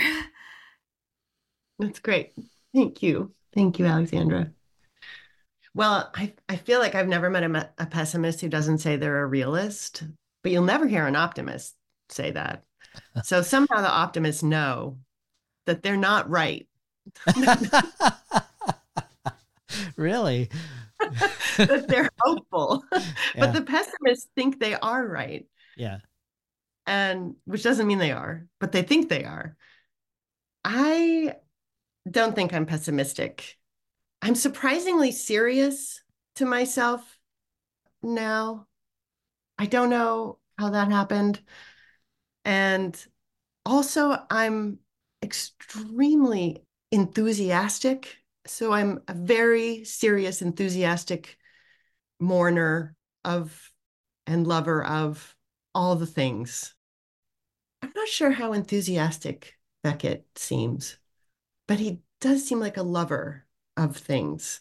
And the comparison is just sort of astonishing. So I'll leave that there. But um, I, any advice for the pessimists? my brother was a pessimist who would have said that he was a realist and acknowledged that he was a pessimist. And always in conversation, I got cast as the optimist. There was some requirement that I match his pessimism with my optimism. And it's a strange constraint to have to take a position on on it all, right? I mean, things don't look good. Things do not look good. But that can't really mean anything to us, or to me, I should say. I cannot be stopped by that. It's a, you know, a sort of trite thing to say, but I think more and more, and definitely in this book, this book was probably more than anything a, a long process of being with that fact that things don't look good and I love them all. And that's that's a bind you know that's that's the painful bind well thinking of form in relation to selfhood and in relationship to writing form and and in relationship to death and oblivion it feels like your book often meditates on its own form not explicitly. So perhaps this could be an example of me reading too much into this. But at one point when describing the crow language after the crow said one of its typical utterances of only nouns, no verbs or adjectives or adverbs or pronouns, right after the crow says, apple, arm, ink, crown, the protagonist says, The crow's words hang in the dark, like the fireflies, not like the fireflies. They are separate and not sequential, simultaneous but not overlapping, they are periodic and persistent. The syntax is spatial, as if each word is pinned to a different wall of a room that is my body. I can only look at one wall, one word at a time, except there are not walls, just the night and my body and the words. And when you say the crow's words were like the fireflies, we can look to where you describe them, blinking on and off, where you say, I begin to see the intervals between their flashes as connective, a constellation of sentient stars separated by time instead of space, a viscous tick tock in which I too am suspended.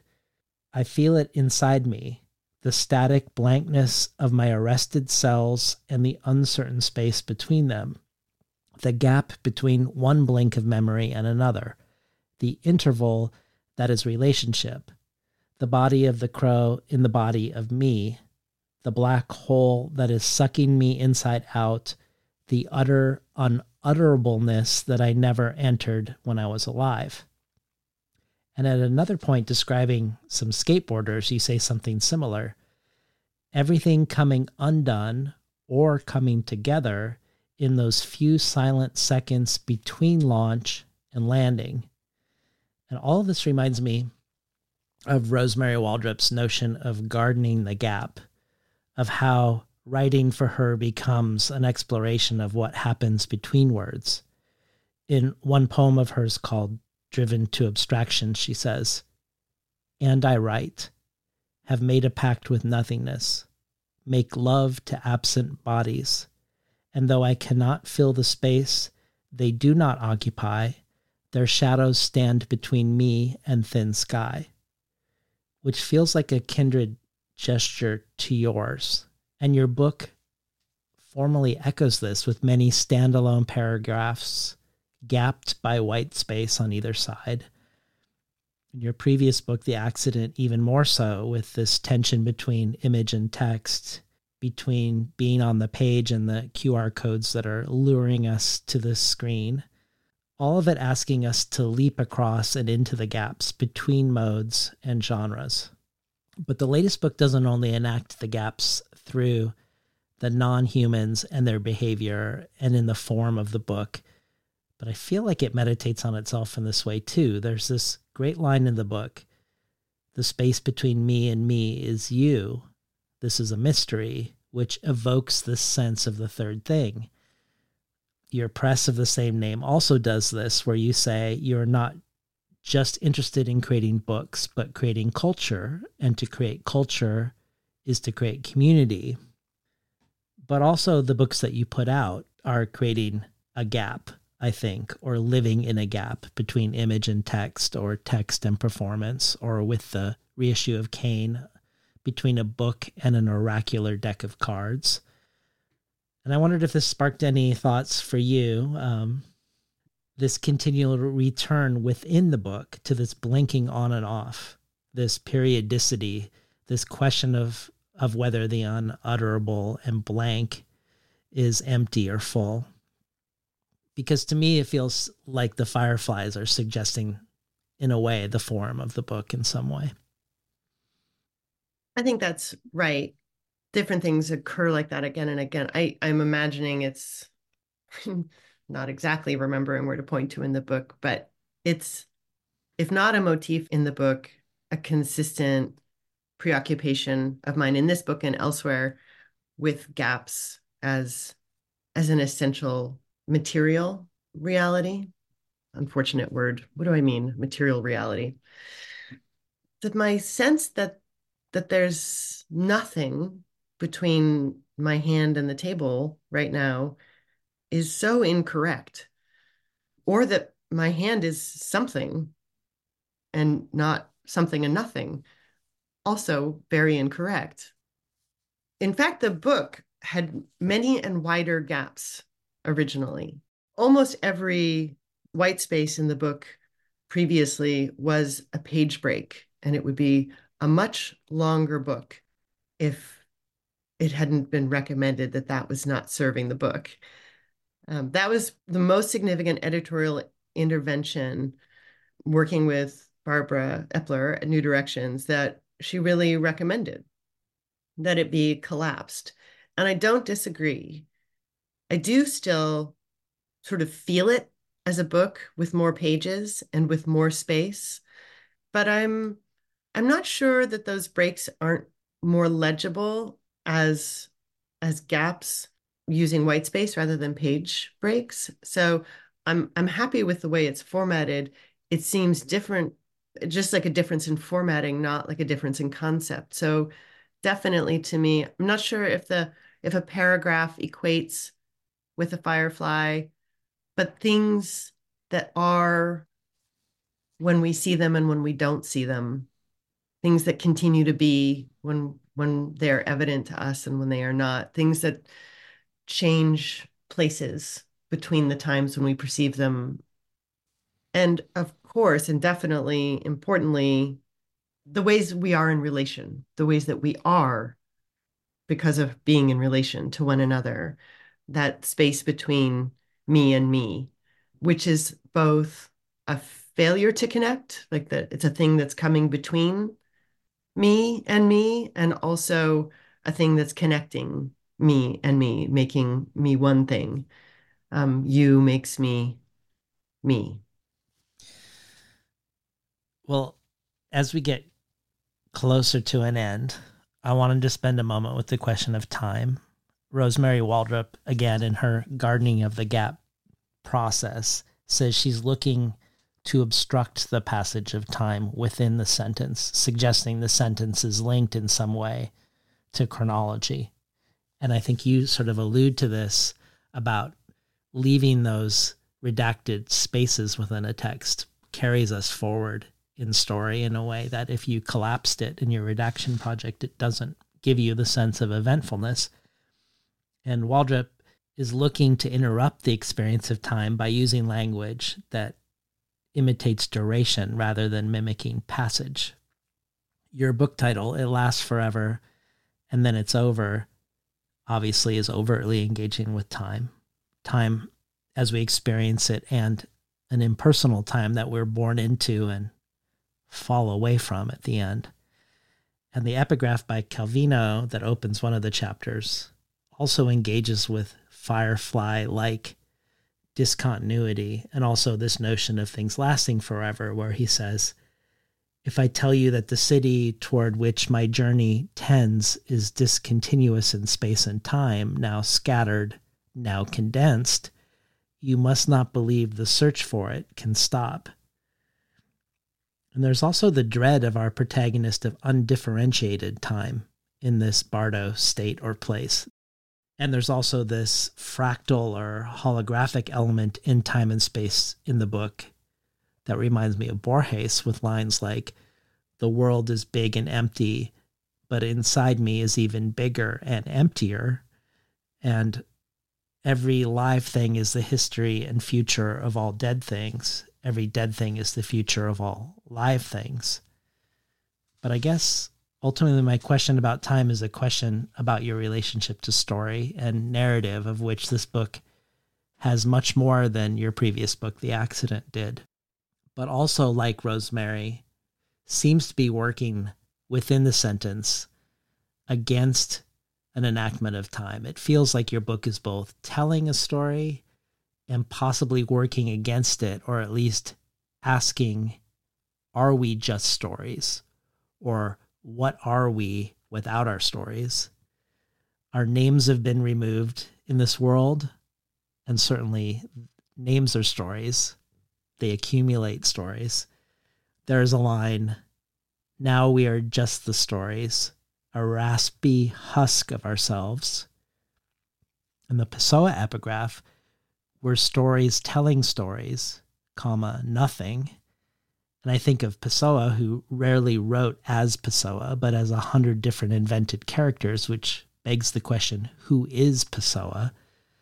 There's even the suggestion that story might not be or might not only be a way to a greater truth, but a way to not see it with lines like, I pretended everything would be okay because it seemed impossible to always be saying goodbye. Which again touches upon Alexandra's question of are you a pessimist or an optimist, which you've already answered, but talk talk to us about your relationship to story and time or story and self and how you're orienting yourself to that as you tell your story. I feel skeptical of story and I am attracted to stories skeptical because I, I I don't like the feeling of a departure from what's actually here. I don't like the application of a form of of telling on to events.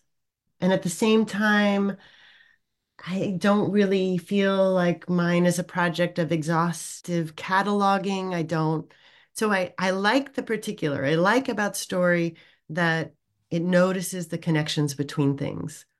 I don't like about story that it tends to solidify or suggest that those are the connections between things rather than all the many connections between things.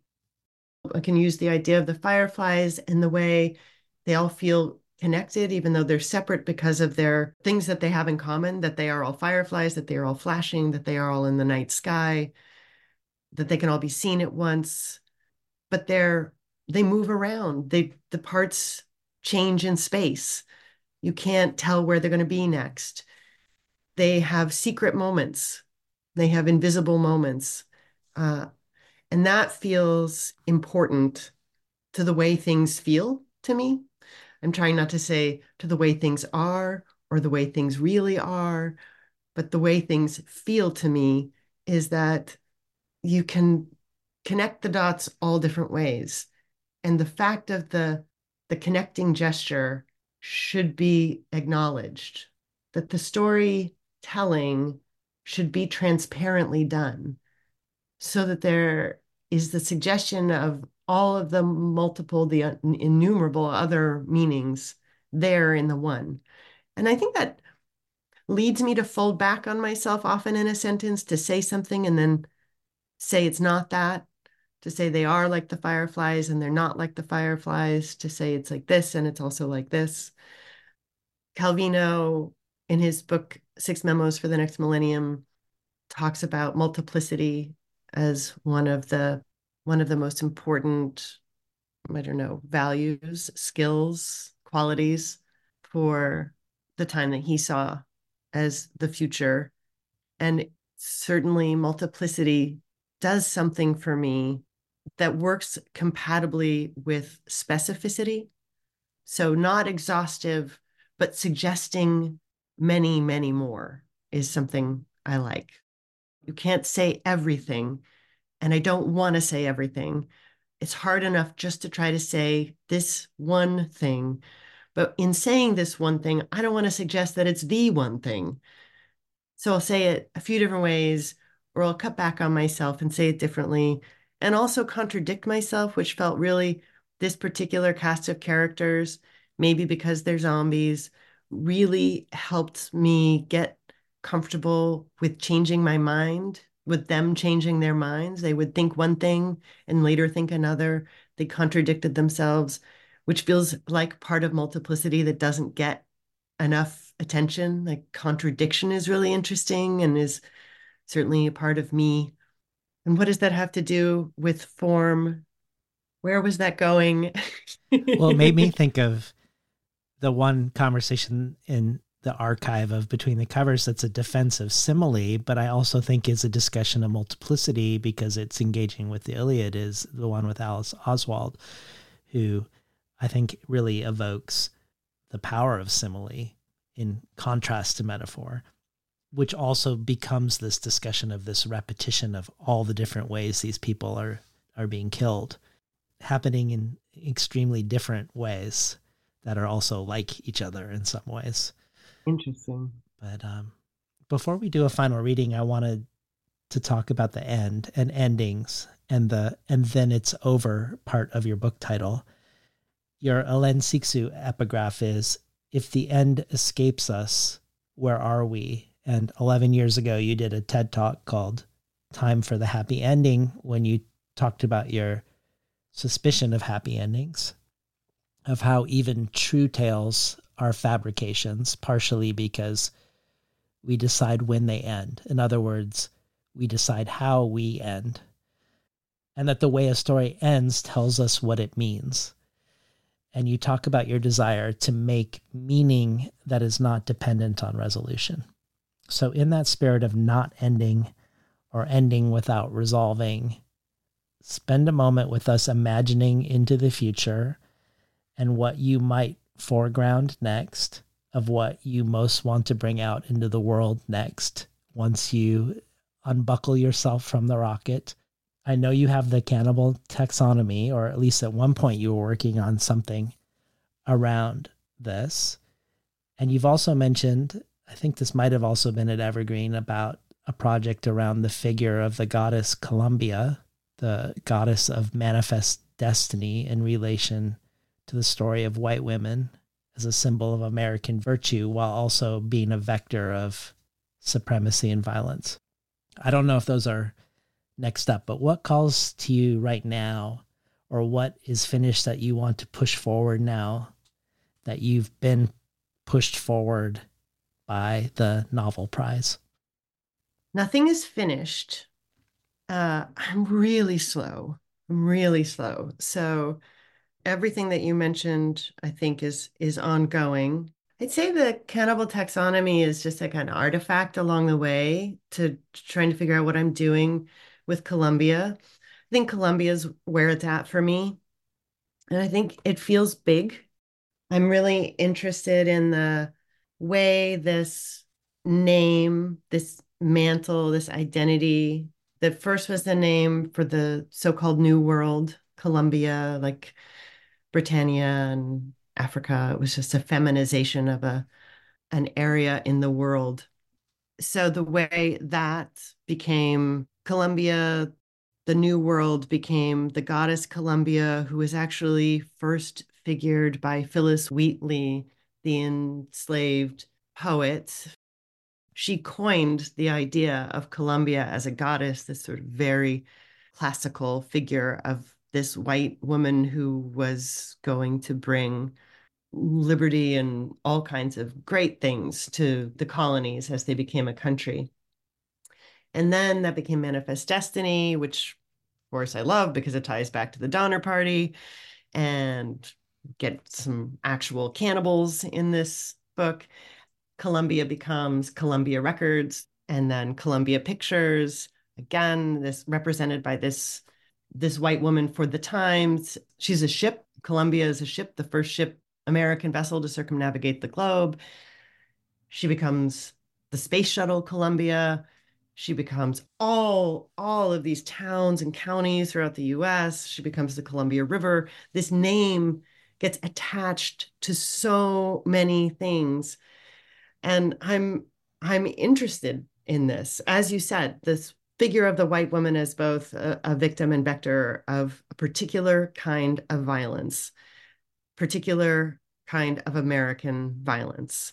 And so that's I'm I'm looking at that and and all the things about cannibalism that I you know I mentioned before the the the cannibalism of the white woman and not cannibalism of her cannibalism by her of others and that does not seem any to be ending anytime soon. So no risk of an ending there, happy or otherwise. It really is a puzzle to me what it's going to look like. It's so big. It lasts forever is such a small story. I'm very excited about what feels like this sprawling story and I can kind of feel a shape. And I think a shape is what I need usually a shape and a feeling. I don't quite have the feeling that I can pursue, that I can, you know, keep glowing in my heart as I'm writing and know if I'm doing it or not. But I do have a sense of a shape, and I think I just need a lot of quiet. I think I need to I need to just be quiet and lie on the floor, which I do a lot when I'm writing, and I have not had enough time to lie on the floor. Well, before you go lie on the floor with your cats, let's do let's do a Final reading. I am two places at once. I am walking in the direction I am seeing myself walk. I look smaller and smaller. I feel wider and wider. Where I walk, the sand is wet. In some places, it is firm and strange on the soles of my feet, in others, loose and soupy. From where I watch, the sand is dry. It hisses when the wind blows. I used to imagine how it would be after you died, the way my days would go. It wasn't bad. I would have had so much in having you and would have lost so much in losing you that I would no longer want anything. There would be more time. I pictured myself moving through the quiet house. I saw myself in the garden, my face, my back, my hands changed by not saying anything to anyone day after day. I saw the sheets I would wash and hang out to dry and fold and put away, the short showers I would take, the short hair I would have. I would put on the same clothes every morning and hang them on a hook every night. I was an old woman who looked like an old man. When I would leave the house, I would take my solitariness with me. I would roll down the grocery store aisles, neither fast nor slow, and put only a few items in my cart, not worrying about the cost of the cheese, and sometimes buying eight of the same frozen meal. I would make no chit chat with clerks or retired neighbors. Sometimes I might accept a dinner invitation and I would bring a gift for the host. Sometimes a young couple new to the block, sometimes an old friend who had known me with you. But it would be a relief to everyone when I left without fail at exactly 8:30, making no excuses. I realize now that when I was playing these silent movies of life after our life, you were still there. You were sitting with me, the two of us alone in the theater, still together. This sadness is not an empty church and not an empty house. It is the whole empty world, and I am in it, and it is in me. Thank you, Anne de Marcken. Thank you, David Naimon. I'm excited to be a small part of the rocket fuel. Oh my gosh, uh, it's really amazing. Thank you. And having your company on this ride has has been truly been one of the best parts. It's just remarkable to have your company waiting and, and you're really your optimism for me, honestly. That I mean, I, I have spent a ridiculous amount of time on shortlists and and I felt so happy on that shortlist. I was I could have just stayed there and stayed there, stayed there, because that's my experience of the best thing. But I was wrong. This is the best thing. This is the best thing. this is the best thing. yeah. We've been talking today to Anne de Marcken, the author of It Lasts Forever and Then It's Over. You've been listening to Between the Covers. I'm David Naimon, your host.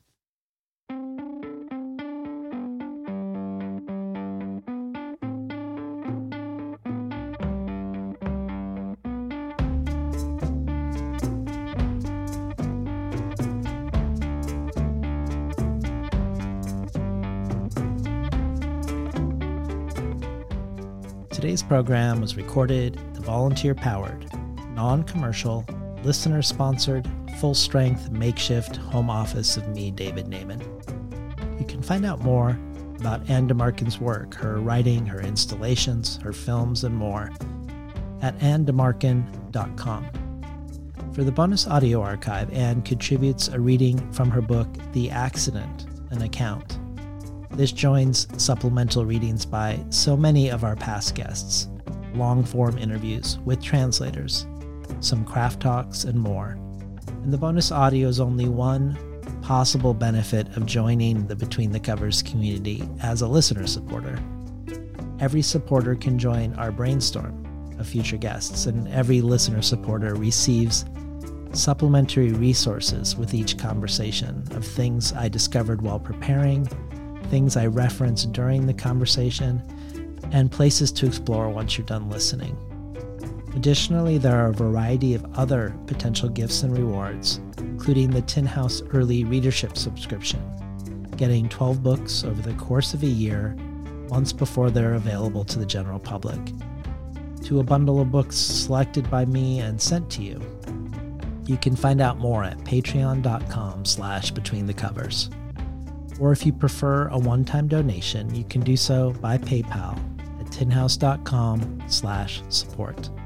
I'd like to thank the Tin House team, Elizabeth DeMeo and Elisa Ogie in the book division, Beth Steidel in the art department, Becky Kramer and Jane Nichelle in publicity, and Lance Cleland, the director of the summer and winter Tin House Writers Workshops. Finally, I'd like to thank past Between the Covers guest poet, musician, composer, performer, and much more, Alicia Jo Rabins, for making the intro and outro for the show. You can find out more about her work, her writing, her music, her film at aliciajo.com. A L I C I A J O.com.